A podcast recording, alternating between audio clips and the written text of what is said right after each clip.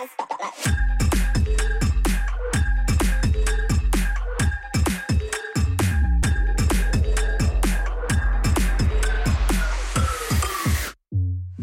everyone, and welcome in the React Native Show podcast episode about Expo.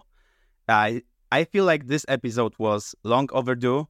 Expo is a huge part of React Native, and I don't feel really comfortable talking about it myself. So I brought two terrific guests with me today, Cedric and Jon. Uh, hello, guys. Hey, how's it going? Hey.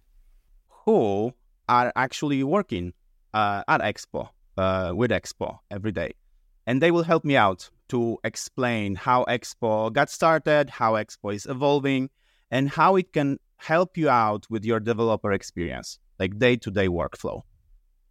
So maybe let's start with introductions. Uh, first guest is Jon Samp. Uh, Jon, how are you? Uh, who are you, and what is your current role at Expo? I'm doing well, just having my morning coffee. Um, so, right now, I'm the head of product at Expo. Uh, I also do a lot of our design work. So if you've seen our homepage or our web UIs or our docs, um, I worked on those, but also just trying to help make sure we build products that developers actually need. So hopefully we can talk a little bit more about that on this show today. Yeah, yeah, definitely. I want to go over everything with you. And uh, the my next guest is Cedric. Uh, Cedric, again, how are you today? Who are you, and what do you do at Expo? Hi, so uh, my name is Cedric van Putten. I am um, pretty much a software consultant or a software engineer at Expo. Uh, I work on like all kinds of different pieces of Expo, from the SDK to some small things on the website, all the way to CLI.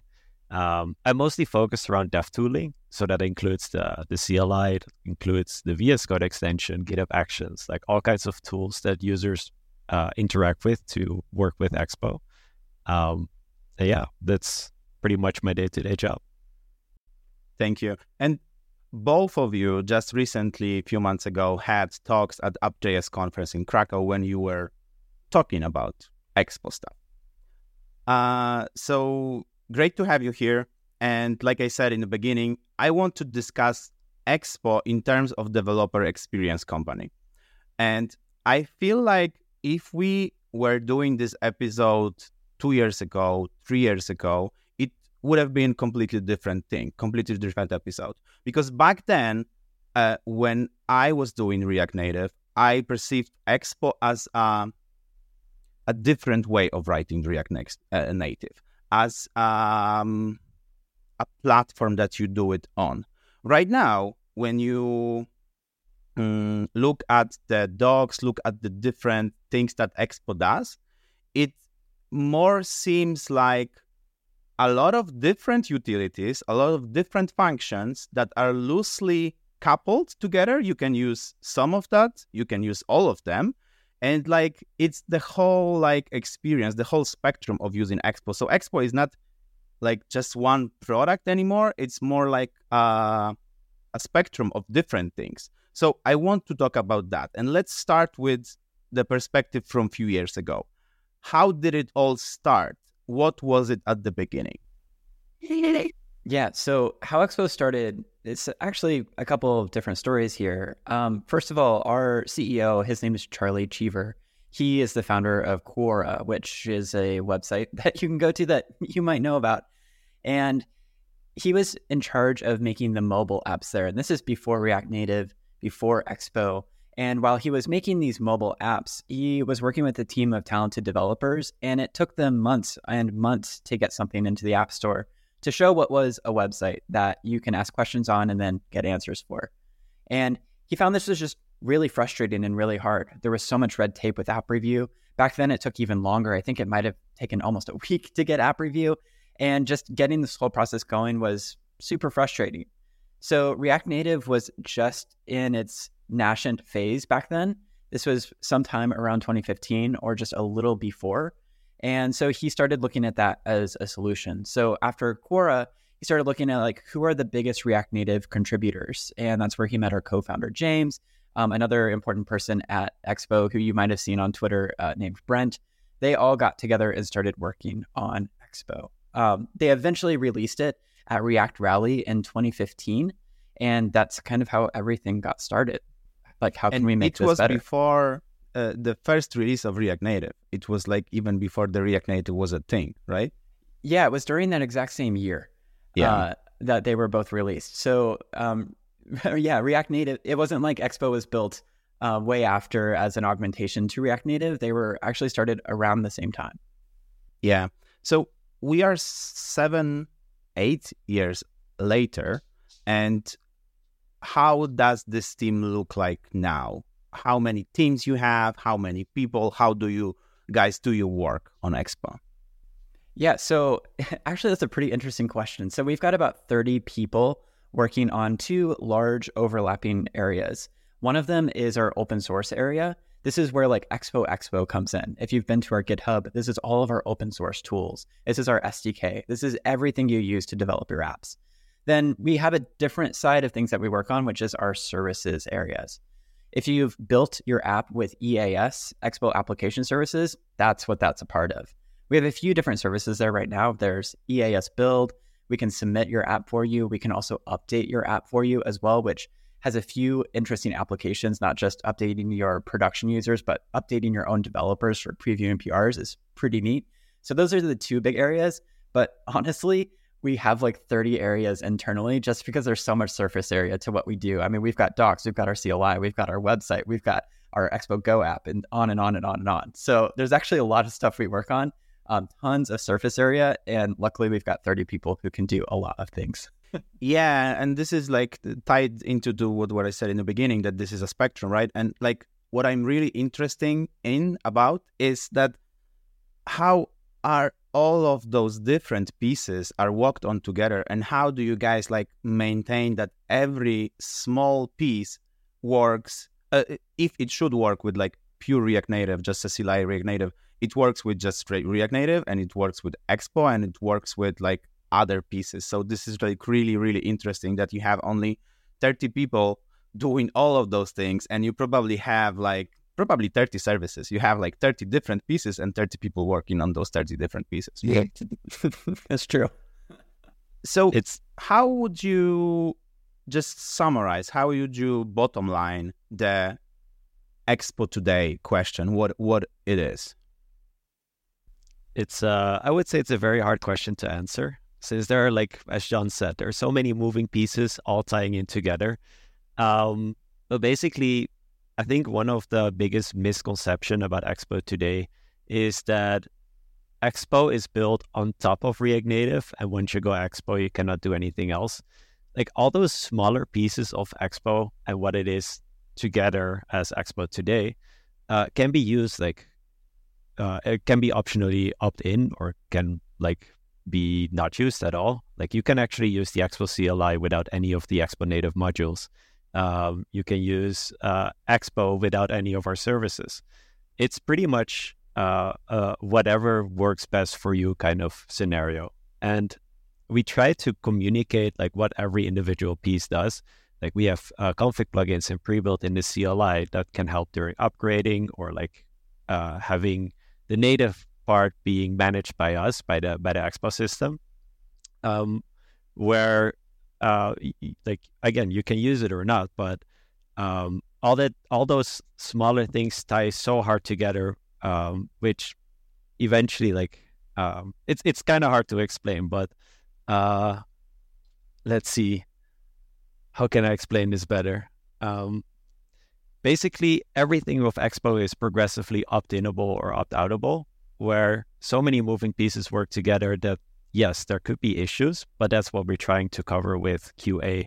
That we're trying to cover with our uh, quarterly releases or every every release per every three release per year, um, all the way up on until like a working product. I'm not sure if I answered that question correctly, but I get that because I was preparing for this episode. So mm-hmm. I read a bunch of things and I watched your talks and um in our previous conversation when we were um, preparing for this episode together you said something that i said in the beginning of this episode that expo is a developer experience company and you want to like make the path from development to production as smooth as possible, as Yes. easy as possible to focus on the uh, on building products and not on the like red tape around it. So yeah, I, I feel like this is a very noble goal. Uh, but obviously you are a business as well. So um, I think it's not um, mm, not a secret that like you can draw a lot of comparison between Vercel uh, that has their services, their paid services, and like their maintained Next.js, and Expo that has the Expo, the developer utilities, and also you have the services, right? That and it all ties together, and you can use one or, the other, and that's how you make money doing the services.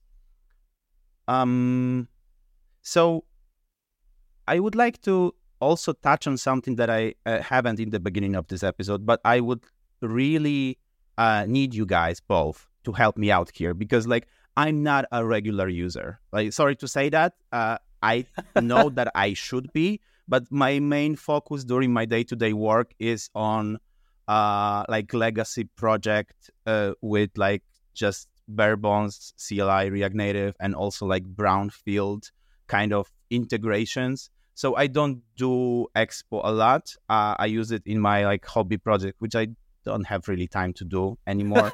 but so with the latest and greatest, I feel like I really need to ask you uh, for mm, for the walkthrough. Let's let's do the walkthrough. Let's do the walkthrough from uh, initialization of the project, then just development testing, maybe QAing, uh, testing again, uh, to production and to like uh, over the air re- over the air releases. Yes. So, who would like to take this question? Uh, I can I can start, see where I end up. Um, but basically, like any project can use uh, EAS. Let's start there. Um, it doesn't really matter if you're using Expo or or just like plain React Native with the React And Native community EAS is Expo Application Services, which allows you to like deploy and other things. Exactly. So you can use EAS build, you can EAS, you can use EAS submit, you can even use EAS update, but it requires a bit more integration in the app itself uh, without Expo at all. Like you can just build whatever you want, and we will make sure it it arrives to the store. Um, then on the project side, um, as I tried to explain earlier, where uh, Expo consists of multiple parts all working together, uh, you can use like the Expo native modules with the React Native Community CLI. Like you can do that. Um, there is no reason why it shouldn't, since it's again just React Native. Uh, but if you want to go further and fully adopt the Expo workflow uh, in things in terms such as pre-build, where you can update your project pretty much with uh, one command, uh, then the Expo CLI uh, comes into play, and then you have to use that instead. So walking back from EAS all the way to the project, you can just get started like with a new project using Create uh, Expo app. Or if you have an existing React Native project, you can use uh, install Expo modules. It's a tool that helps you install uh, whatever is needed on a native side to adopt the Expo workflow. Then, if you are coming from an old project, uh, you can decide if it's worth to opt into pre-build. Um, you don't have to again. Like you can use whatever native files you have in your project, and we will build that. But if you do want to adopt pre-build, uh, I think Keith uh, Keith Gurek uh, had a great talk about that on uh, Chain React. So if you're interested in that, I would highly recommend you watch that video as well. Um, but you can decide if you want to opt into that. Then you can decide if you want to use EAS uh, to build it. I mean, you can always build things yourself, even when you're using the full Expo workflow. Uh, we just tried to make it so convenient for you that it's almost like uh, not a good idea to do it yourself because it's so easy uh, compared to the other version. Um, and then from there, you're pretty much on like anything related to Expo already. Uh, I want to go back to something you said, the pre-build. Can you explain why would I use pre-build? What uh, Yes. does for me? Yes. So pre-build is actually like a term that goes hand in hand with another one, which is config plugins. So we basically created something um, that ha- that changed the management of the native files. So, for example, if you have your project with an Android and iOS folder, um, you can make any change you want there, and it will be built into your app. Now, what would happen if you add a dependency that requires native changes? Like usually, what happened before, like pre-build, uh, it was documented that you had to make those changes. Uh, you will do them and you will save them. Um, unfortunately, if React Native updates and it requires extensive native code changes, you and you have accumulated all those dependencies, you have to go manually through your native code, update them like one by one, see if things mm-hmm. still work. And basically, what pre-build does is automate that. So let's say you're using Stripe, which is a which is a, a native library with config plugin shipped with the library itself. The only thing you have to do is delete your Android and iOS folders, uh, upgrade React Native if you want to, and then just run pre-build. Because with config plugins, uh, it basically regenerates the whole native layer from whatever the base was, or whatever React Native version you're you want to use meaning that upgrading is pretty much uh, instantly without too much addition. If you do want to add some other native code changes yourself, but still want to maintain pre-build, you can write your own config plugins. Um, we have our doc on our docs page, like an extensive list of all the things you can do with it. Um, but that's in short what pre-build is. It's it's it's a bit hard to grasp, and I think we're trying to start to coin the term um, continuous native regeneration, CNG. Yeah, I've heard that. I've heard that. That basically encapsulates all those smaller pieces like pre-build config plugins and more. Um, but maybe that concept might be a bit easier for users to recognize and to understand.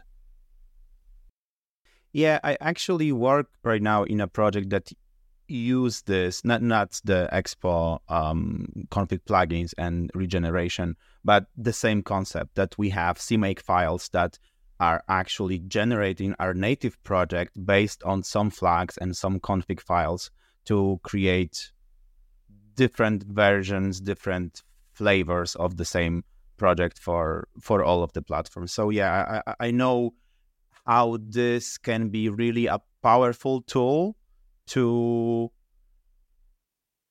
a uh, flavorize the application, but also to maintain the mm, how do you say that?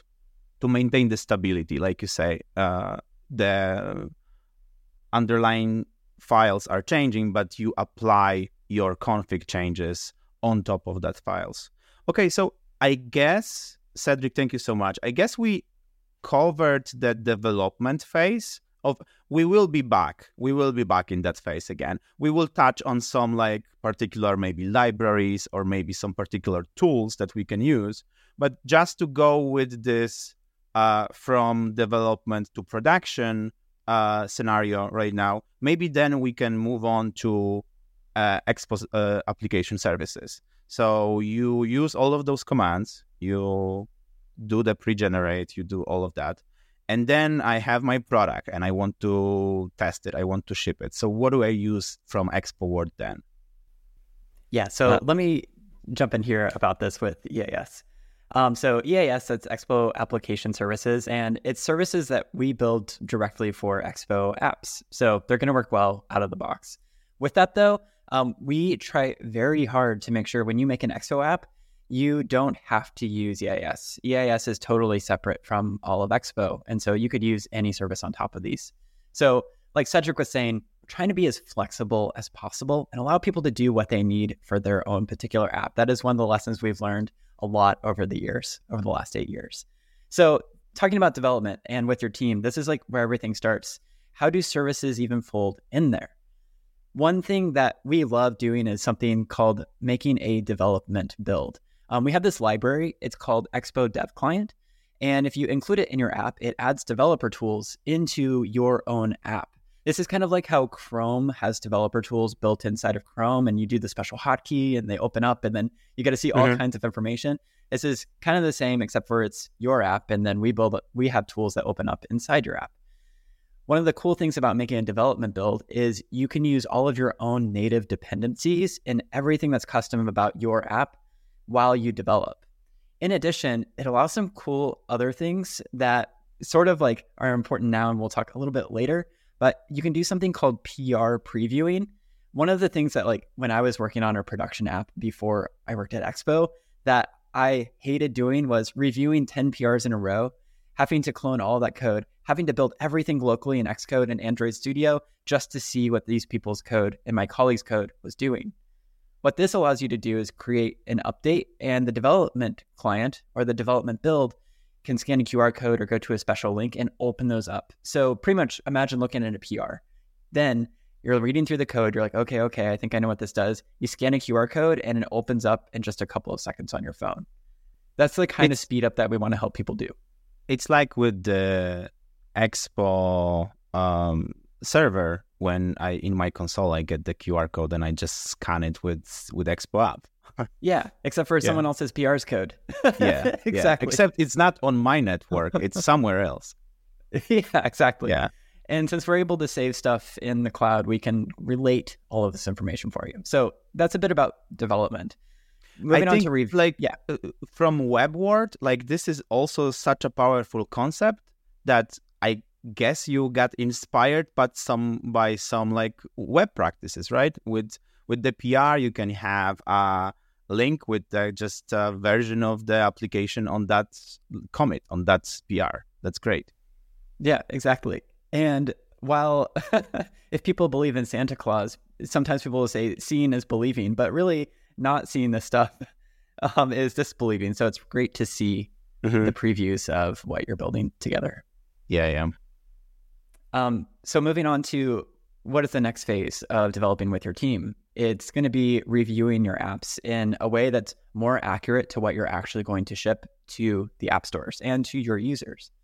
So with this, you can make simulator builds and emulator builds. You can also make app store builds that go to test flight and Google's internal test track.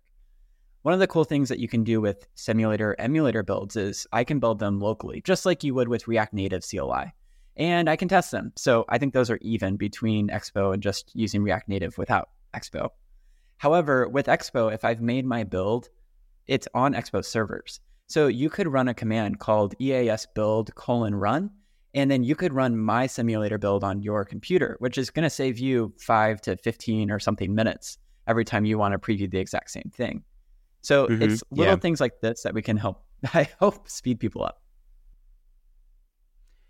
Yeah, and I guess uh, another like parallel, uh, another thing that I could achieve this, this similar thing of publishing to to test flight and, and to all that with, um, I forgot the name of the library. Sorry. Oh, like Fastlane or something. Fastlane. Thank you so much. I have.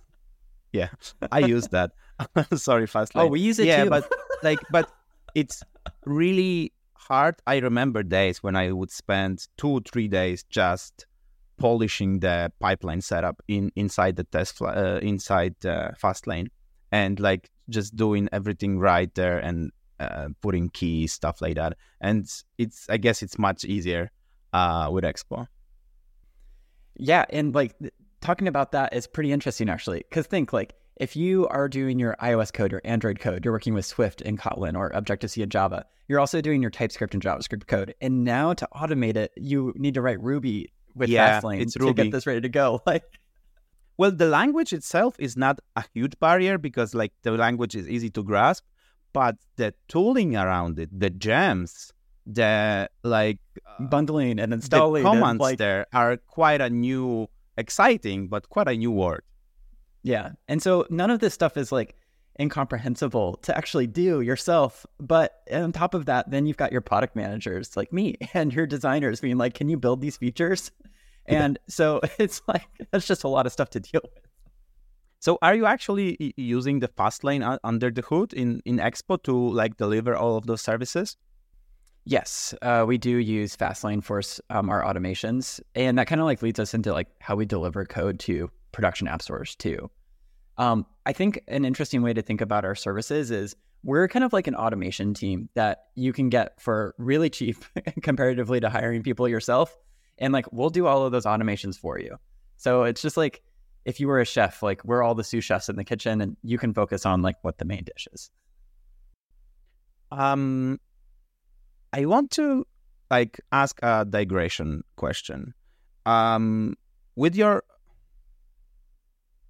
in your experience working with developers that use Expo, do you uh, find them um, like eager to focus on their product, eager to focus on their uh, just product stuff that they're developing new features, like fixing bugs, and they're just using Expo as a frictionless way to achieve that, or maybe they miss some of this. Maybe they miss some of this, like tinkering with uh, with Fastlane, or like just uh, losing control over over the updates. How is that perception?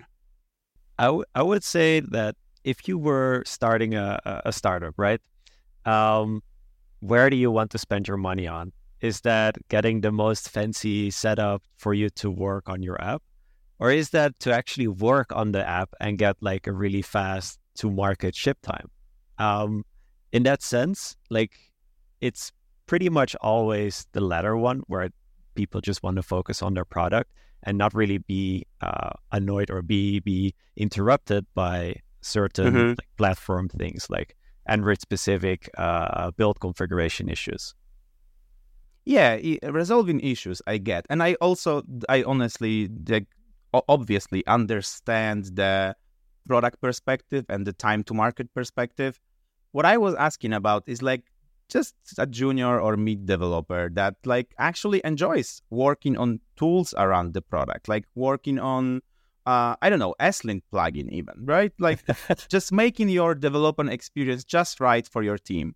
And uh, with all the goodies uh, that we get with Expo, like you just lose a little bit of this um, connection, right? Connection with like your tooling. This is what uh, all I'm saying. If yeah. you get some of that reactions, like you got from me right now. Yeah, yeah. So we have people who obviously use our automations, but some people who don't and opt in into only some of them. But also, to be really clear, we don't automate everything. If only we could. Um, there's so many so, so, much stuff to automate outside of what we offer. For instance, like one developer, um, they have a lot of development builds, so they've made their own like whole CLI and I believe even a menu bar app for people just in their company to go get like the most recent development build on like the latest runtime. Uh, that was like a cool automation that they did that I thought was awesome. Um, some of these features that we're building into our platform right now, like more of this PR previewing stuff, like a few of our customers have built out themselves before we were able to get to it, which mm-hmm. is great. And they've like shared how they were doing it and how they would love to see us do it. With that though, an interesting trend I've seen is more and more people are setting us up on CI services to just do things automatically um, whenever they like push code. And I don't know about you, but in my own personal development journey, the magic of continuous deployment has been pretty awesome and has allowed me to like, I don't know, just do more stuff. So I think there's kind of like two things. Like, yeah, some people love working on tooling, and you can always find more tooling to work on. yeah, yeah, I, I, I guess so. Like, if you take something away from me, I can like go to the next thing. I can start tinkering with something that you uh, haven't automated yet. But I, I, I agree with you. Like, uh, the first two Friday afternoon releases builds, they were exciting and they were like really I wanted to get my ducks in a row. I wanted to like attend to everything. But every other Friday, I would just rather click uh, deploy and get on my way to home and just check when I got home if everything went smoothly. Yeah, so of, obviously automation is um, is the clear winner here. Like w- we want to do that. So uh, end of digression. But it's important Let's to stay excited to... about your work, though. Let's go back to uh, application services. I think we ended up on uh, PR previews. W- what's the next step that I could use from the from this pipeline, from this workflow to um, to benefit my workflow? So probably it would be going to the App Store, and this is kind of where Expo started in the first place, with Charlie trying to get the Quora app onto the App Store long, long ago. Well, maybe not too long. I don't want to make him seem too old here. anyway, so um, you can build your app for production with EAS, and that means you can submit these apps to the store for either the Google Store, Google Play Store, or the iOS App Store. Um, a cool little automation that we do is something called auto submit. So if you make a build, it's successful, you can auto submit it and it'll just show up in both stores for you because we have also all of your credentials. So um, since we are able to manage those for you, like your provisioning profiles, etc., we can uh, automate that process and get them on the stores for you. Um, after that, you would submit it for review yourself. That's a button that you've got to click and you've got to give information to both app stores and wait for review. Once they're in your user's hands, we often find that people will find a bug in their app. And this has happened to me before. And often it's something kind of uh, silly, like there was a typo in my app, or maybe there's like a small bug on one specific page nested deep down. And I'm like, oh no, I wish I could fix that. But going through that whole process again, really like it takes my whole afternoon and it makes me sort of dread all of the stuff I have to do. So, one thing that you can do is again with updates. We talked about how you can preview PRs with each other earlier. Now you can sort of like preview a PR, but with your end users, where you send them a patch on top of your current app. We call that an update, and it goes over the air, and people will get it really, really fast. And this helps you fix small things or like critical bugs. Yeah, and I feel like this is um, this is quite important feature that we work in React Native and we can do it. And there are several different ways that you can do it. Uh, Expo is one of them. Another one is Code Push from App Services from Microsoft. The other one is uh, Module Federation from CallStack Repack library. Uh, but this is very important. Everyone was in the situation that I, I submitted, and then there is this typo, like you said, and like it's really annoying. And like there always there are always bugs don't get me wrong but like there are some bugs that needs to be fixed in this release and not in the next one wait you're you're shipping bugs uh don't tell me that you are not uh, every uh, like uh you found them and then uh, you find them and then you fix them and you just need to prioritize your work and like yeah uh, but true. with over the air updates you can fix them you can ship them faster. Maybe you you fix them at the same rate, but you can ship them faster. Uh, I wonder from like product management perspective, from development perspective, how does it look from? Can you tell me something about like administrative panel for my application? What I can, what can I do just clicking the buttons on the website? Uh, what's the level of control there? Yeah, I think I can take this one too. I'll give Cedric a chance to talk here in a minute. But it's like so with, with our website, you can see all of your data about your builds, your updates, your submissions, and some other data about them. Like we have something called channels, something called branches. You can see that on our website. We are building out our website more and more every day, and we've actually released some features pretty recently that you might not know about. For instance, now you can link your GitHub project to your Expo project. This allows you to build directly from our website. So you can click a button and kick off a build right there, and you don't have to have knowledge of your CLI. You can also add a label to your GitHub PRs, and we'll go and build that for you, which is a cool automation step. We're going to be doing more here. We allow you to do quite a few things on our CLI. Like, for instance, one thing we're working on is uh, something called rollouts with updates, which allows you to give an update to a random percentage of your end users. And we're going to have support on our website for configuring those rollouts, seeing where they are, seeing who's getting what code. That's not quite there yet, but that's something that's coming soon. Oh, yeah. Okay. Um, so, Jon, uh, finishing up the Expo app services, is there something that I haven't asked you and you really want to talk about with Expo application services? Uh, I think we went over like the big important parts for people to know about. So I'm feeling good there. Okay, so let's go back to development. Let's go back to the code, to utilities that I actually run on my personal, my work computer. Um, like we said, Expo is a bunch of different utilities, and um, maybe let's start with some libraries, with some libraries that you publish, that you maintain, and that are actually pretty useful for end users, for for developers. Uh, I think I don't know, but I think that there is distinction there. There are some libraries that you need to use with Expo, and some that you can just use in like bare bones React Native project. So let's start with that. Walk walk me through that. How does that work? Um, generally speaking, like anything that works with the React Native uh, community CLI should also work with Expo. Um, there shouldn't be like too much difference there. There are some other things that are different. Uh, for example, um, lately we have been moving more towards Metro and actually implementing things so as, such as require context, which is required for Expo Router. Um, so some of those libraries might be uh, a bit hard to actually implement yourself without Expo, uh, since you would need to have like proper knowledge of the Metro bundler uh, and how it ties into the CLI itself. So Expo Router, I think, is a really good example of that. Probably like users probably should only use that with the Expo CLI, uh, but they like again, they don't have to use everything from Expo, right?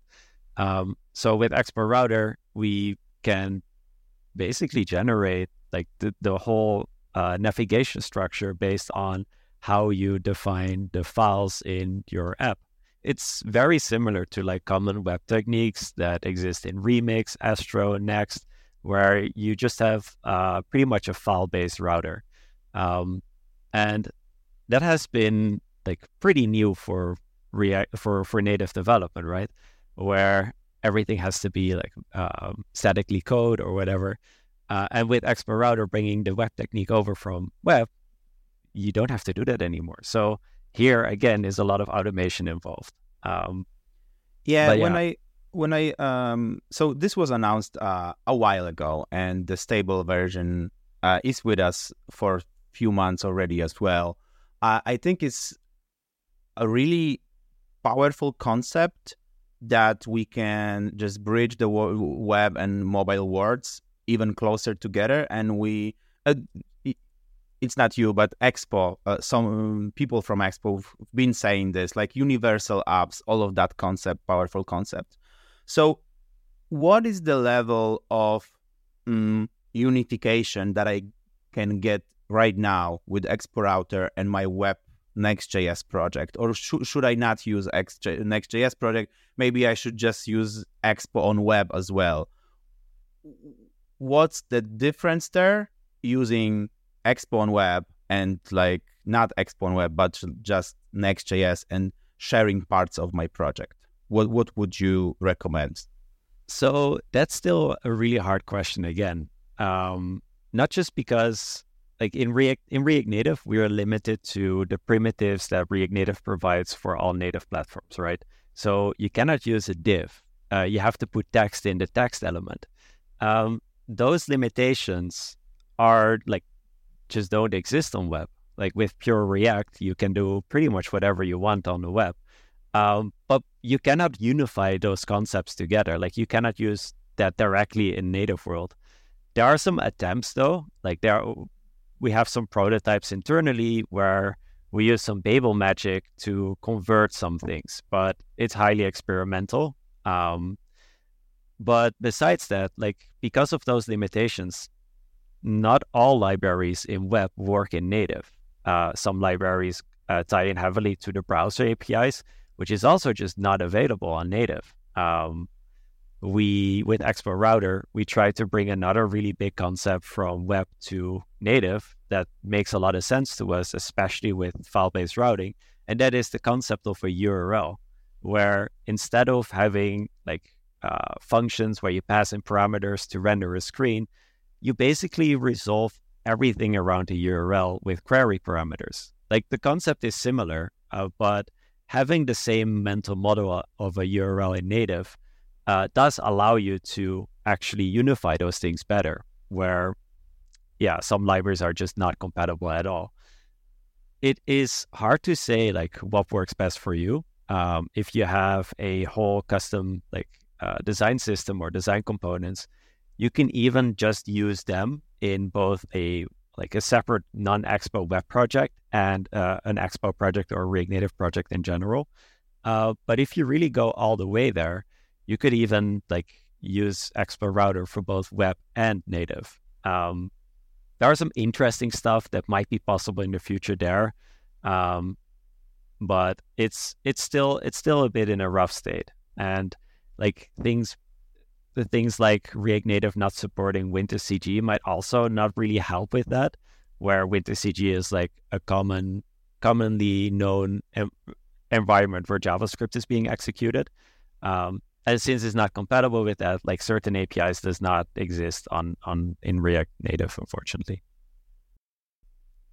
Okay, so I I, I think I understand half of this answer, and like the answer is always it depends. Yes. Uh, Unfortunately, yes. Yeah, yeah. But there is some level of um, of unification that I can do with Next.js, with other mm-hmm. web-based frameworks. Uh, there is a possibility to run just Expo on web and have some results, but that depends yes. on the use case. Um, and Expo Router was such a a sexy topic, sexy library. Uh, Another one similar to this was Expo Image. And can you like talk about this a little bit? What is Expo Image and like how would you use it? What it enables me to do?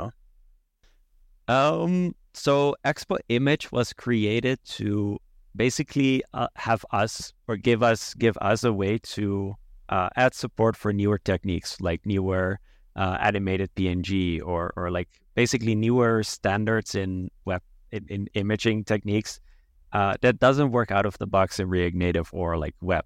Um, so with Expo Image, it adds some uh, commonly used things uh, like like better caching um, that already exist right now with React Native Fast Image, for example. Um, unfortunately, like those kind of libraries fell out of um, fell out of maintenance. Like it's it's it's a burden to support a really big uh, open source project while not getting paid at all. So for these crucial things that we think um, this should be this just should just work for our users, we try to help and we try to step in wherever we can. And I think Expo Image is a, a really good example for us trying to push React Native to the latest standards in, in, in image. Okay, yeah. So I I think what you said was that it's uh, you created this because of the necessity. You needed this, and yeah, it's yeah, it's partially because of necessity. Yes, yeah. Okay. The another utility which is very, very new and very, very exciting, is uh, debugging in Expo. And Cedric, I know that you had something to do with this. And yes. you had, yeah. So can you please um, get us up to speed? What is the state of debugging uh, in React Native in Expo before your creation and after it? And what is what it is? Yes. So if if you're if you've used React Native long enough, um, you might have recognized the debug debug.js remotely. And basically, what it does is it moves the JavaScript execution from your phone to the browser while rendering whatever comes out of the logic of your app into the phone. And that worked because we had an async bridge that basically deferred all communication. But it also caused a lot of weirdness where instead of uh, all commands like render a text a text element with this context content somewhere in your app had to go over network to your computer and then back and forth. So it wasn't it was far from ideal. Um, it also changed the environment like that much that, for example, if you were debugging a network race condition, you will probably run into other issues. So that wasn't great. But then we tried Flipper, which originally was a nice, re- like a nice all-in-one tool where you could debug everything. Um, unfortunately, the meta team behind Flipper could not commit to the amount of work that needed to be done on the React Native side to really help uh, push debugging forward. So ever since the introduction of Flipper, debugging has been in a very weird state, especially on like with with the improvements that have come to React Native lately, with like synchronous native uh, native calls. Um, debugging was in a very very weird state where in some cases remote JS debug like didn't work at all. In other cases, Flipper uh, worked, but then had other quirks like it it it increased the build time by three times in development because it also had to bundle all these heavy yeah. native libraries. So not just like us at Expo, but also the people at Meta, uh, especially on the Hermes team, but also React Native team, um, thought re- very deeply about this and decided that it has to be way better than it currently is. So especially the Hermes team and and the React Native team, of course, but especially the Hermes team started focusing on what is already out there. Like, why can't we use reuse an existing um, technique to debug things? And eventually, CDP was chosen to be adopted, not only because it's like one of the the native platform tooling to debug. Um, it's it's also like a very very uh, wide system that has so many different debugging functionalities that just work if we support the underlying framework.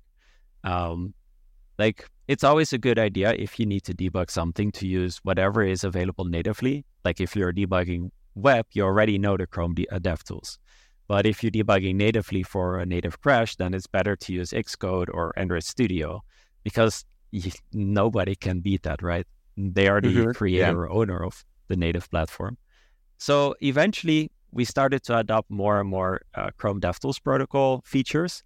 And at some point, we really focused on another really big missing feature. What that was the network inspector.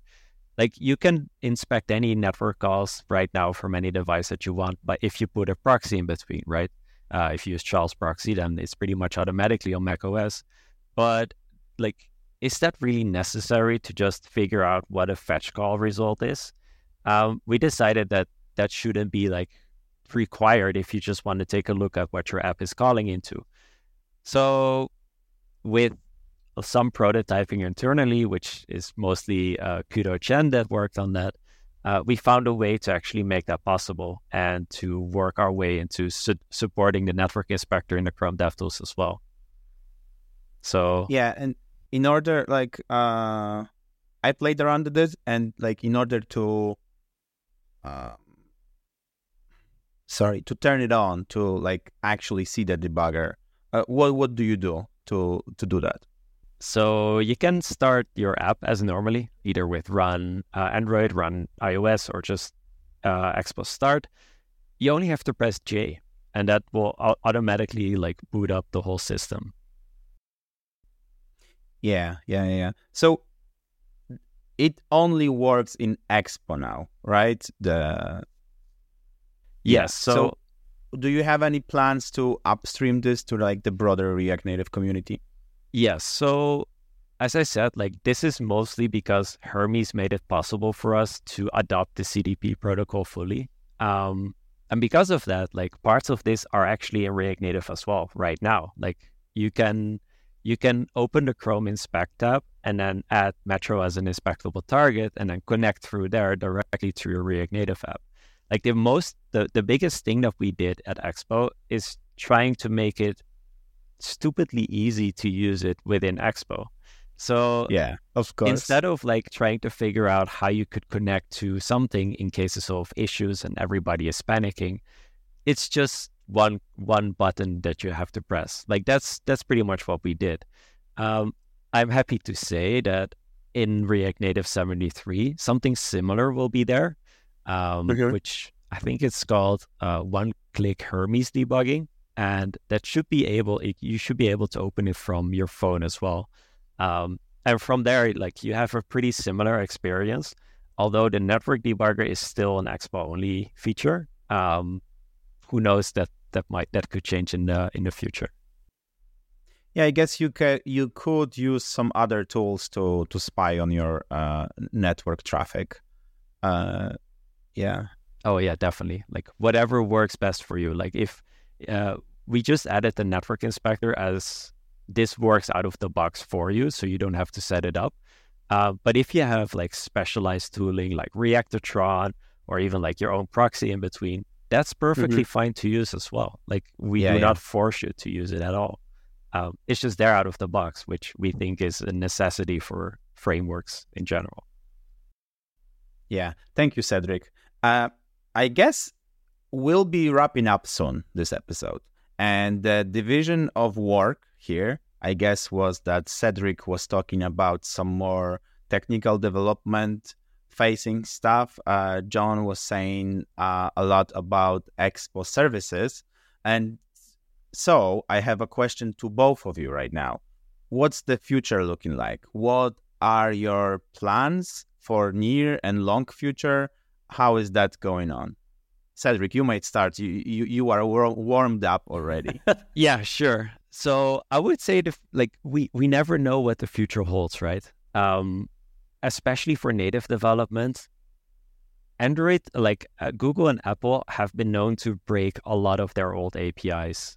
It does not mm-hmm. work any like it does not work in any way similar to web, where if an API is stable and communicated with within a whole commit committee, uh, only then it gets adopted fully.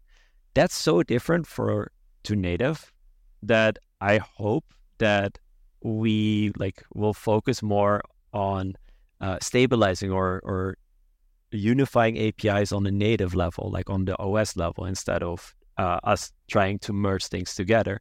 Um, just because like we hear so many people saying like, why do I have to upgrade again? Like be- because we know that those platforms are like breaking things all the time. We try to make tooling that help that whole process. Like again, like our config plugins and pre-build. So I hope we can minimize that, but that's pretty much what I hope for the future. Thanks. Jon, how about you? What are your hopes? Yeah, so we are releasing really soon a few things that, if you're listening to this, will already be out. Um, these are things like uh, with the updates API, there's like a new use updates hook. We also now have a menu bar called Expo Orbit, which will help you launch builds. Um, we also now support something called custom build jobs that allow you to run tests with your builds. So we are releasing a lot of stuff now, but these are in an effort to go towards some bigger ideas for the future. And we're thinking about a lot of things. So, first off, we want to start having more workflows. This means like being able to add credentials to a build, then make a build, then send it to one of your colleagues, and then maybe send a Slack notification that it worked. That would be one workflow. And maybe automate more of these steps for you in sequence. We think that's really interesting. In addition, we want to do stuff that's more far reaching and it's going to take us longer, but hopefully make the community and like working on these apps a lot nicer. This is better web support. So, like we were talking about earlier, improving our routing, improving the support for writing just plain React apps with HTML and JSX and making that work in React Native and making it easy to make native or web components and have everything live together in one code base. We're also really interested in making it possible to call out to APIs safely from your app. So maybe having serverless functions or something of that. That's definitely something we've been talking about. Um, there's a bunch of stuff around this. Like we want to make testing better. We want to run like emulators in the cloud for you that allow you to like run detox or maestro tests and do stuff like that. So that's a lot of like what we're thinking about. And really, like, we're just listening to you and everybody. Like, if you're working on a legacy React native app like you do all day, which it sounds hard, um, maybe there are some things that we can learn from you to like include a few of these tools to help you out and make like your weeks a little nicer. Yeah, thanks a lot. Yeah, yeah. Uh, you throw a lot of things out there. Uh, maybe we'll just link your Twitter and your uh, all, all the information. If anyone has any suggestions, what would they want to see uh, added to Expo? Reach out to Jon. Uh, he will make it happen. Yeah, come find me. Will I make it happen? Yes. No, I'm kidding. it's a whole team effort. Um, we also have a Discord too. Um, come and join it. There's a whole community of developers, and we talk all the time. Yeah. Thank you, Jon. Uh, thank you, Cedric. Uh, I think it's wrap up.